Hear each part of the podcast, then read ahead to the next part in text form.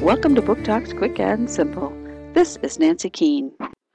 What would you do if you had to spend a long, boring summer at your uncle's house out in the countryside? This is just what happens to Rachel and Ben. If things weren't already boring enough, the TV blows up and it seems like it will never stop raining. But all of a sudden, the rain stops and the sun comes out. Rachel and Ben explore the gardens, and what do they find? An underground shelter buried long ago. Inside the shelter, they find rooms and supplies, canned goods, and stacks and stacks of toilet paper. But these things look really old fashioned. And then they step into the next room. It feels really cold.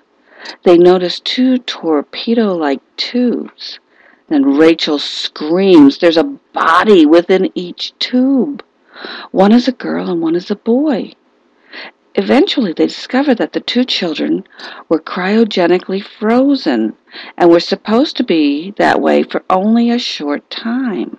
But it's now more than 50 years later, and Freddie and Polly wake up to find a very strange and new world. Frozen in Time is an action packed adventure full of mystery and many humorous moments that you'll not want to put down.